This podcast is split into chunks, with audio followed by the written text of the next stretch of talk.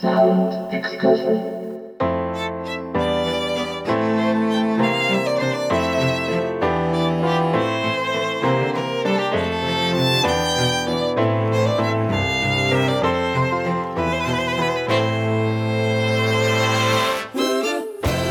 こんばんは、ヒッコリーの久野久志です。ヒッコリーサウンドエクスカーション。この番組では日常の中に旅を感じさせてくれる音楽をお届けしています。さて、今夜の Sound Excursion は新シリーズです。 Sunshine Pop Wonders と題しまして、新潟のミュージシャン鈴木聡さんと回線をつないで、鈴木さんにサンシャインポップの魅力について思う存分に語っていただきます今日はですね第1回目ということでまずはサンシャインポップとは何かというお話からしていただくんですけれどもまあ正確なデータに基づいた研究とかですねそういったマニアックなお話ではなくってサンシャインポップを魚にした楽しい音楽談義ですので皆さんもぜひリラックスをしてご参加ください。さあそれでは早速そんな鈴木さんとのおしゃべりを始めていきましょう。ヒッコリーサウンドエクスカーション今夜も音の小旅行に出発です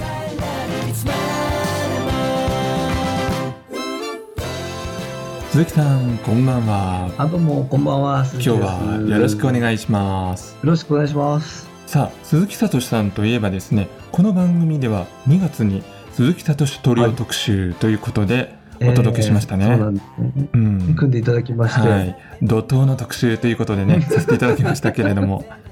であのねその後まあご存知の通りですね新型コロナによる全国的な自粛期間というのがあったわけなんですけれども、この先のライブというのはどんな感じなんでしょうかね、そういよいよあの9月にライブが決定しました。決まりましたか？はい、はい。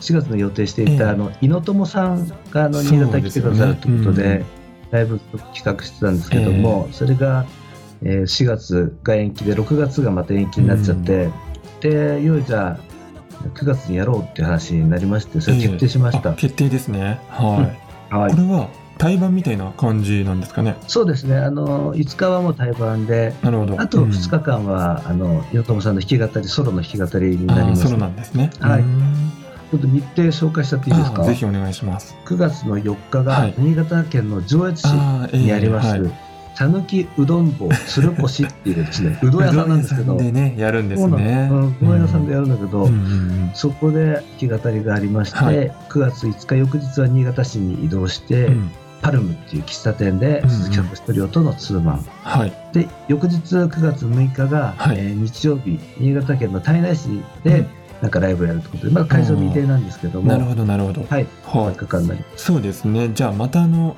インフォメーション出たところでこの番組のサイトからもね、リンクを貼らせていただきますのあありがでとうございます。え皆さんぜひねえチェックしていただけたらと思いまぜひす来てください。はい。お願いします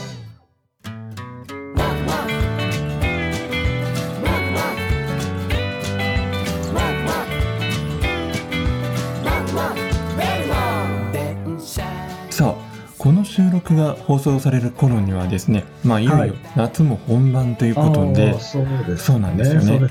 であの鈴木さんのホームタウンのまあ、はい。新潟ですよね鈴木さんは。そうです、ん。新潟なんですね。新潟の夏の楽しみとして何か思いつくものってありますか、そうですね。まあ新潟っていうと、うんまあ海なんですよね、まあそうです僕なんよねかはその、うん。ずっと海の近くに住んでたもんですから、まあ僕はあのよくいん。ろんな自分のバンドのプロフィールとかにも書くんですけど、うんうん。新潟は日本の西海岸なんか言って 大それと書くんですけど、うんなんか要はあの海に沈む夕日を見れるのは西海岸なんですよ。ね西海岸の特徴っていうか。すよね。言われてみればね確かにそうなんですよね。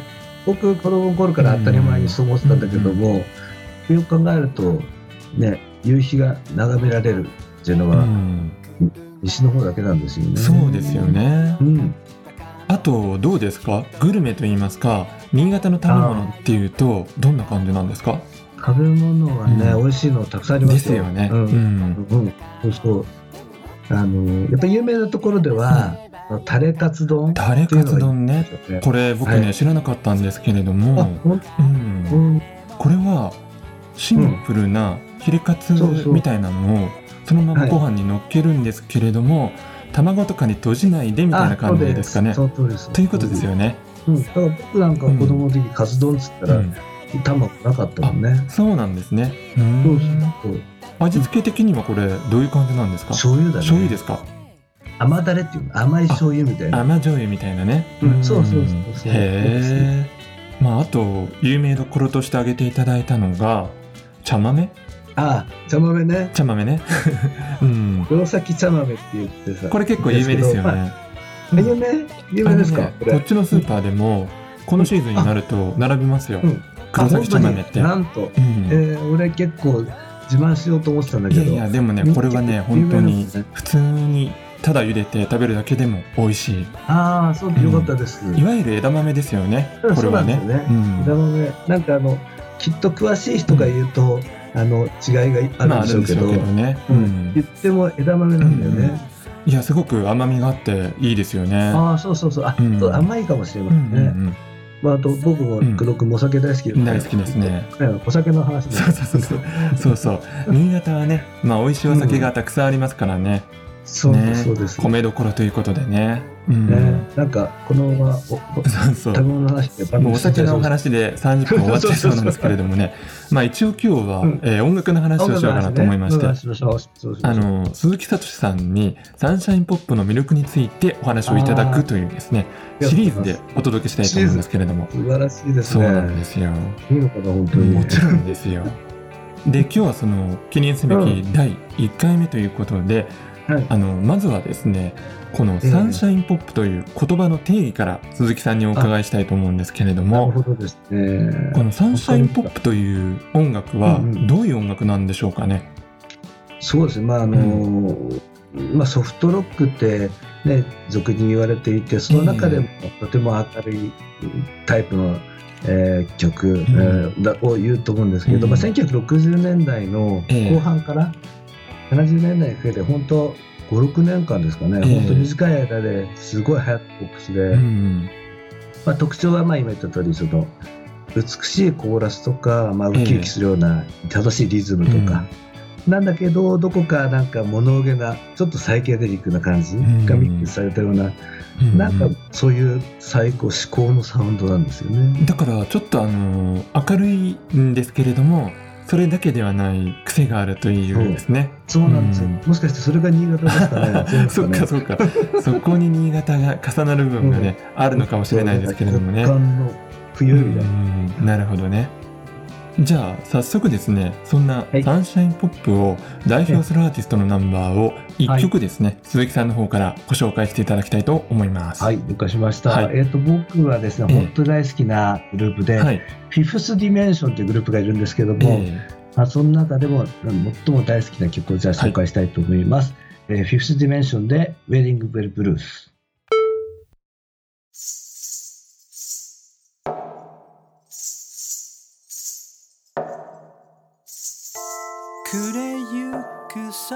えーそれではですねサンシャインポップという言葉とちょっと似たような音楽性で、はいまあ、バブルガムポップなんていう言い方もねありますよね。ええうんこのバブルガムポップとサンシャインポップの違いというのはどんなところなんでしょうかね？ああ、そうですね。まあ、うん、似て、えーまあ、うん同じような感じなんですけど、うんまあ、あえて言うと、はいはい。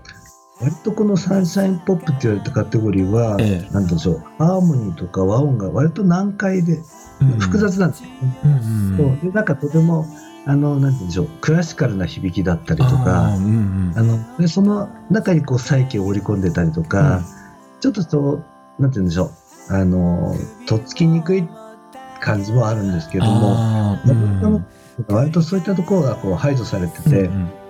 子供でもうん。あの聞きやすい、あの分かりやすいメロディーとか、うん。まあ伝わりやすい和音で作られてるものですよね。うん。確かにねものすごくフックが強いといううかね。もうキャッチー、ひたすらキャッチーですね。ひたすらキャッチーでね。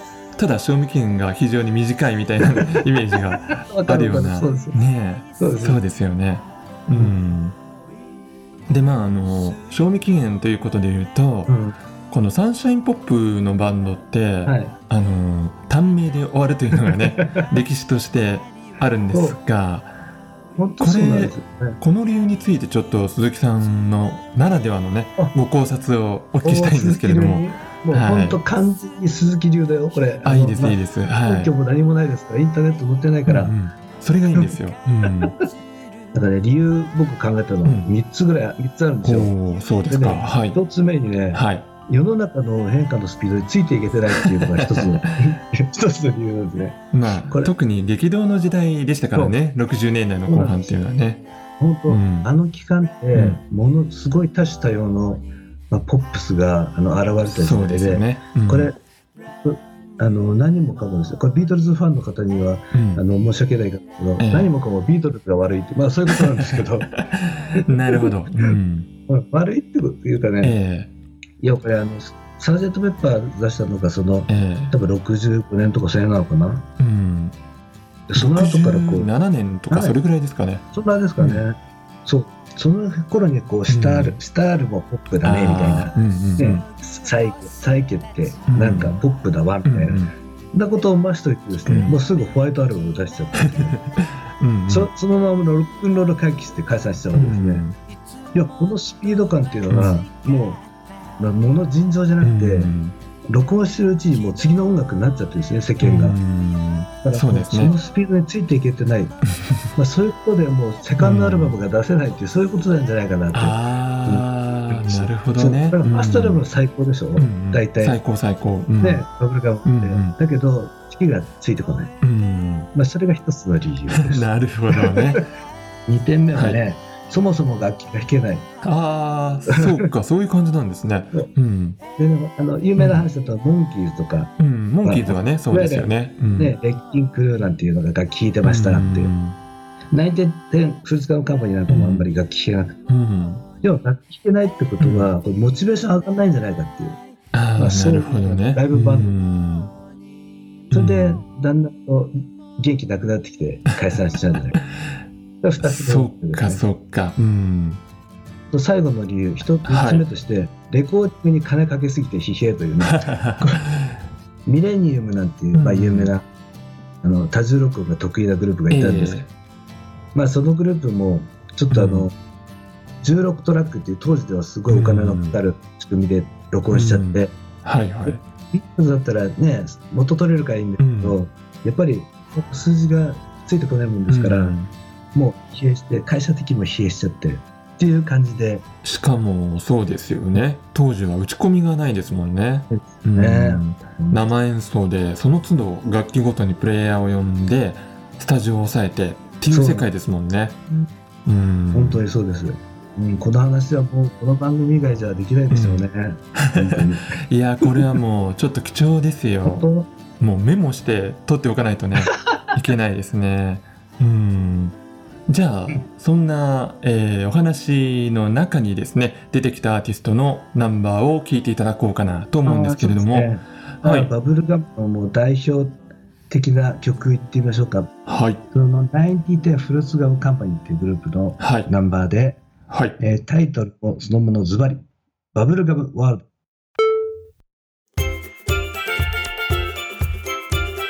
Hickory Sound Excursion ヒッコリー、久野久志がお送りしています Sound Excursion。今夜は Sunshine Pop Wonders第1回ということで、新潟のミュージシャン鈴木聡さんと回線をつないでお話をしています。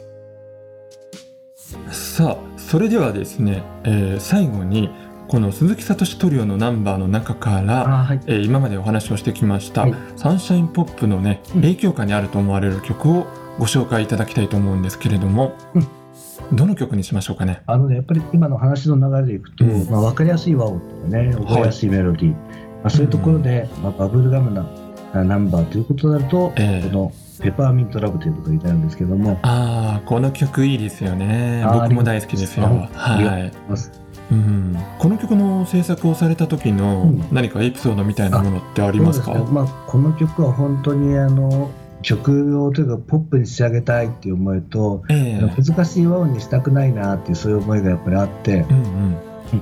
当時のそのサウンドを再現するためにまあ、うん。いろんなレコードよーく聞いて、ええ。あのとにかくレコードに鳴ってる音を拾いまくってそれを実際の楽器で演奏したいってことにすごくこだわって。ああなるほど。はいはい、うん。だからトロンボーンとかトランペットとか、うん。まあ、ホルンとかサックスファゴット。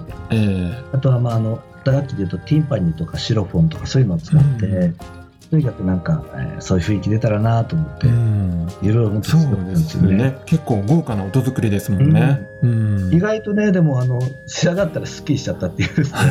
不思議だなと思いました。うん。うん。確かにねでも聞きやすいですね、ううんん、軽くて。なんかそう、ん。なんかでもなんかそれがすごく良かったなというふうに思っていて、確かに確かに。はい。はい。あとどうですか？あの差し支えない範囲でいいんですけれども、何か元ネタみたいなものってありますか？あ元ネタね、ん。曲で言うとニック・ローとかね、そういうほうほうほう。ほう、クリエイティブとか。そうか。はいはい、うん、うん。うん、あとはまあうん。もちろんスロートータ・タフィーとかのあアレンジを、ーそうですね。雰囲気はね、うん。そうそう。あとはうん、「涙のクラウン」ああっていう曲。うん。あーそういうのをちょっと参考にしてやりましたけど、うんスモーキー・ロビンソンですよね。えーうん。じゃあそんな名曲のエッセンスがたっぷり詰まった一曲ということなんですよね。そう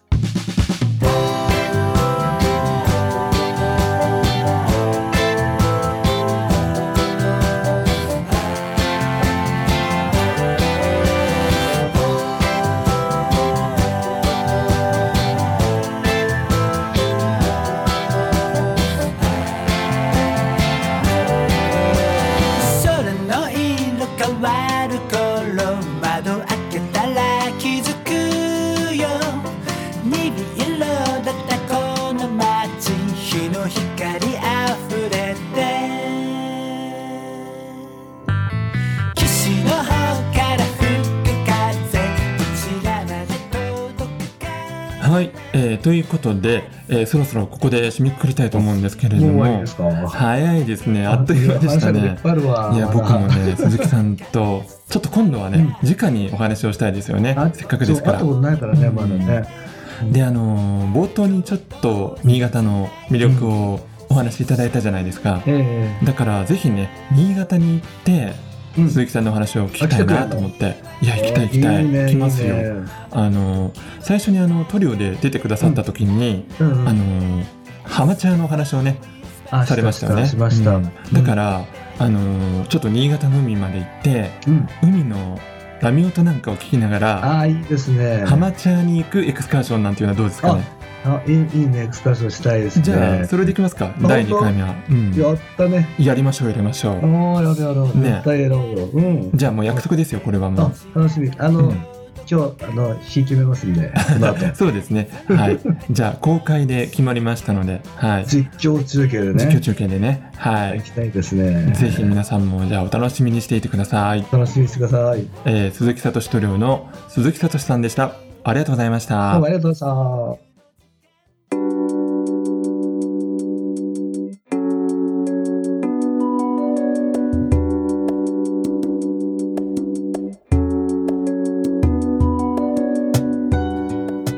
送りしてまいりました。 Hickory Sound Excursion。お別れの時間となりました。さあ、今夜は Sunshine Pop Wonders 第1回ということで、新潟のミュージシャン鈴木聡さんと回線をつないでお話をしました。いやー、鈴木さんとの音楽談義楽しかったですね。鈴木さんは本当にフレンドリーな方で、お話も弾みまして、放送の中に入りきらなかった部分もですね 結構たくさんあるんですけれども冒頭では新潟のグルメとしてタレカツ丼と茶豆のお話もしていただいたんですが実はですねもう一つ従前ナスというのもご紹介いただいていました。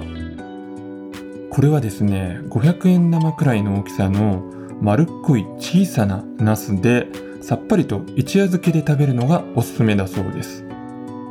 まあちょうど今ですね出回っている季節だと思いますのでひょっとしたら長野県内のスーパーとか野菜市場にもあるかもしれません、えー皆さんもぜひ見つけたらですねこの従前ナスの一夜漬け試してみてはいかがでしょうか。そして鈴木聡さんとはですね先ほどのお話の通り、えー次回は新潟の海で収録をさせていただく運びとなりましたのでこれはもうね、有言実行ということで、もちろんソーシャルディスタンスを考慮しながらですね、ぜひ新潟の海へエクスカーションしたいなと思っています。